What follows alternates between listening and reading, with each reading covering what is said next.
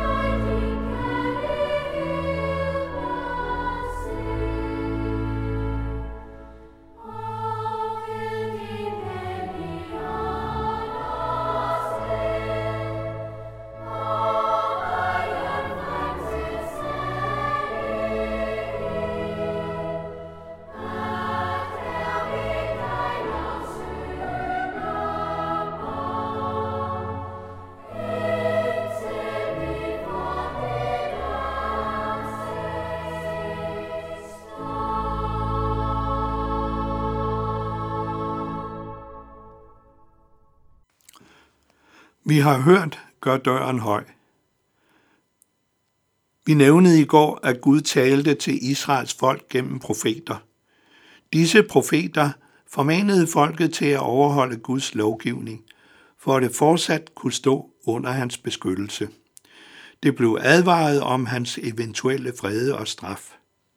Men samtidig blev det også stillet i udsigt, at det kunne blive genstand for hans tilgivelse og velsignelse – og en af velsignelserne ville blive en fremtidig godgører og redningsmand. I dag ved vi, at denne redningsmand var Jesus Kristus.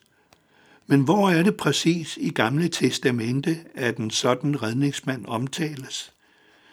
Ifølge Martin Luther er der overalt i Bibelen. Han siger et sted, at det er vigtigt for Gud i hele skriften, både i det gamle og i det nye testamente, at give åbenbaring og kundskab om sin søn. Alt sigter på sønnen, altså på Jesus Kristus. Nogle taler om, at der er flere hundrede steder i Gamle Testamente, der peger frem mod Jesus. Og i en norsk bibelkommentar finder jeg for eksempel en liste med 44 messias profetier, som ifølge Nytestamentet er opfyldt af Jesus af Nazareth. I tidens løb er man blevet opmærksom på navnlig tre skikkelser, som forekommer i beskrivelserne. For det første tales der om en fremtidig konge, for det andet om en præst, og for det tredje om en profet. Disse tre skikkelser havde noget til fælles. Der var eksempler på, at folk var blevet indviet til disse tre embeder ved salvning med olie. På denne baggrund opstod betegnelsen Messias for folkets redningsmand, afledt af det hebraiske ord Mashiach, den salvede. Vi skal nu se nærmere på disse beskrivelser. Vi begynder med kongeskikkelsen. Hvis vi starter med en profeti i Mosebøgerne, så læser vi i 1. Mosebog kapitel 49, vers 10. Scepteret viser, vi, sept, kan vi, redde, skal vi tage øh, forfra fra afsnittet? Vi skal nu se nærmere på disse beskrivelser. Vi begynder med kongeskikkelsen. Hvis vi starter med en profeti i Mosebøgerne, så læser vi i 1. Mosebog kapitel 49, 10. Scepteret viger ikke fra Juda, staven ikke fra hans fødder, til der kommer en hersker. Ham skal folkene adlyde. Det er Abrahams barnebarn Jakob, der for sine tolv sønner forudsiger fremkomsten af en storkonge fra Judas stamme, en hersker over alle folk. I 2. Samuels bog, kapitel 7, hører vi om, at profeten Nathan fortæller kong David om et ord til ham fra Gud. Når dine dage er omme, og du har lagt dig til hvile hos dine fædre, vil jeg lade en af dine efterkommere, dit eget kød og blod, efterfølge dig, og jeg vil grundfæste hans kongedømme. Han skal bygge et hus for mit navn, og jeg vil grundfæste hans kongetrone til evig tid. Jeg vil være hans far, og han skal være min søn. Gennem en af Davids efterkommere vil Gud oprette et evigt kongedømme. Profeten Esajas beskriver en underfuld fremtidig konge på følgende måde. For et barn er født os, en søn er givet os, og herredømmet skal ligge på hans skuldre.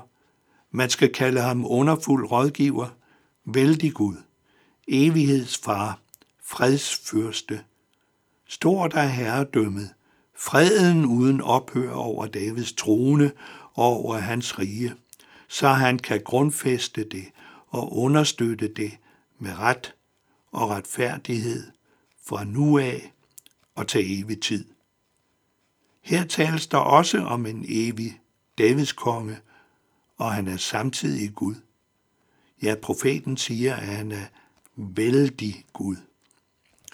I salmernes bog er der omkring et dusin eksempler på salmer, der taler om en fremtidig, velgørende kongeskikkelse. I salmes 2 tales der for eksempel om, at jordens herskere gør oprør mod Gud og hans messias, der er hans søn, og bliver indsat som konge og skal herske over alle folk.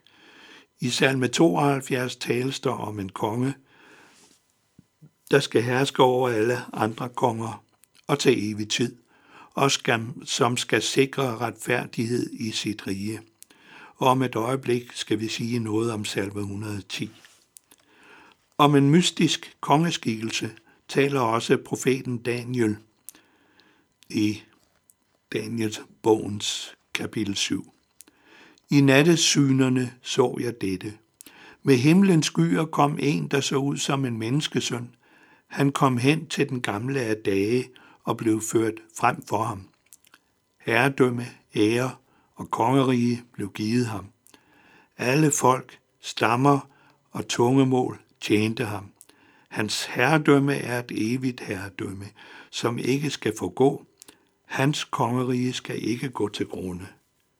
Det vil sige, at Daniel ser en menneskeskikkelse komme fra himlen, og at himlens Gud får overdraget et universelt herredømme og et evigt kongerige. Det er formentlig fra denne profeti, at Jesus har hentet den betegnelse, han mest brugte om sig selv, nemlig menneskesønnen. Dernæst noget om profetskikkelsen. I Mosebøgerne taler Moses i sin afskedstale til folket om, at der en dag skal komme en stor profet. Moses siger til folket, Herren din Gud vil at din midte lade en profet som mig fremstå for dig, en af dine egne. Ham skal jeg adlyde. Efter Jesu død prædiker apostlen Peter i Jerusalem om Jesus som den lovede Messias og henviser til dette sted, når han siger, Moses har jo sagt, Herren jeres Gud vil lade en profet som mig fremstå for jer, en af jeres egne. Ham skal I adlyde i alt, hvad han forkynder jer. Ser vi på spørgsmålet om en præsteskikkelse, så skal vi se på salme 110, som vi nævnte før. Her taler David om en mystisk fremtidig skikkelse. Herren sagde til min herre, Sæt dig ved min højre hånd, indtil jeg får lagt dine fjender som en skammel for dine fødder. Dit magtfulde scepter rækker Herren fra Sion. Hersk midt blandt dine fjender. Dit folk møder villigt frem på din kampdag på hellige bjerge har jeg født dig som duk af morgenrødens moderskud. Herren har svoret og angrer det ikke. Du er præst for evigt på Melchizedeks vis. Her tales der om en kongeskikkelse, der samtidig skal være en evig ypperste præst. I Hebræer brevet fremholdes det, at Kristus er den helt særlige ypperste præst, som David talte om. Men Kristus er kommet som ypperste præst for de goder, som nu er blevet til, og ikke med blod af bukker og kalve, men med sit eget blod, gik han en gang for alle ind i det allerhelligste og vandt evig forløsning. Den mest kendte og mest centrale forudsigelse om Jesu liv og død finder vi i profeten Esajas bog. Det skal vi se nærmere på i morgen. Må Gud velsigne din dag. Vi skal nu høre Hilder, frelser og forsoner.